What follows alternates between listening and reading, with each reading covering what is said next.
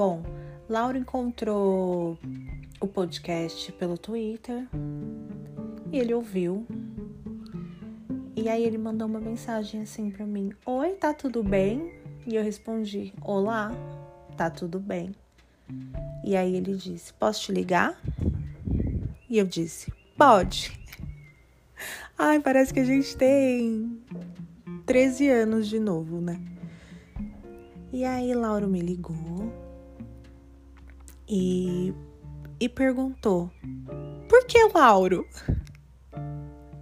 Ah, eu pedi desculpa pelo nome patético. Desculpa, Lauros.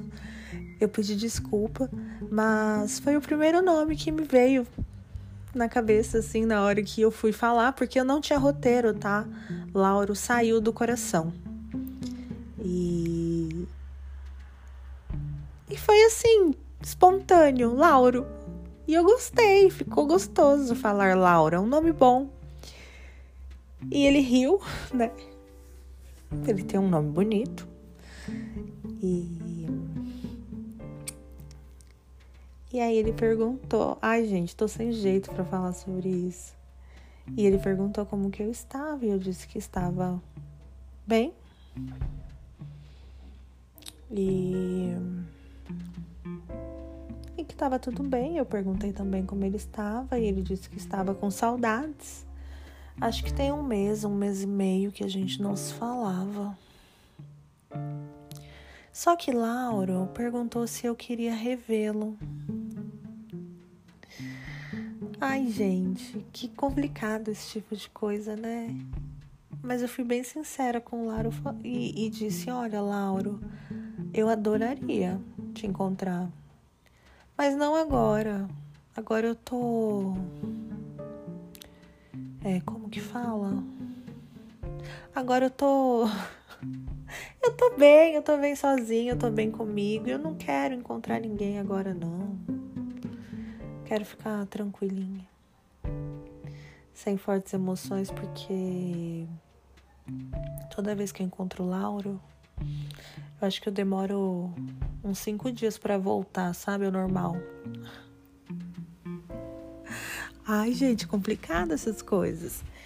E aí eu resolvi que que não quero ver Laura, fui mais forte do que eu imaginava que eu conseguiria. Eu mesma quero dar os parabéns para mim, parabéns, parabéns, parabéns. Coisa difícil fazer, viu? E foi isso que aconteceu aí com Lauro e eu.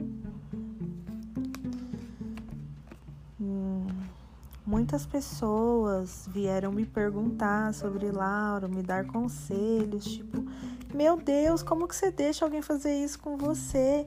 Eu, gente, é, primeira coisa que eu vou deixar muito claro aqui, Lauro teve uma responsabilidade afetiva. Não tô aqui defendendo o homem, não é isso. Ele foi sincero desde o primeiro dia. Eu que acabei me envolvendo logo assim de, de cara, porque o que, né? Sou otária pra caramba.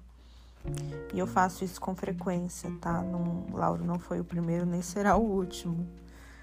E tá tudo bem, tá tudo bem. Foi super gostoso. Ele é uma pessoa incrível.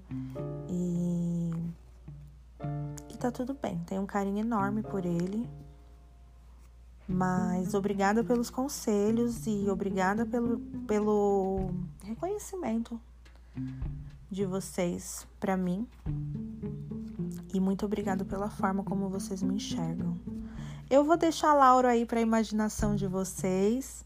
Muita gente veio me perguntar como o Lauro é, gente que pediu imagens, sabe? Recebi mensagens falando assim: olha, a gente trabalha com print, quero uma foto de Lauro, mas não vou fazer isso.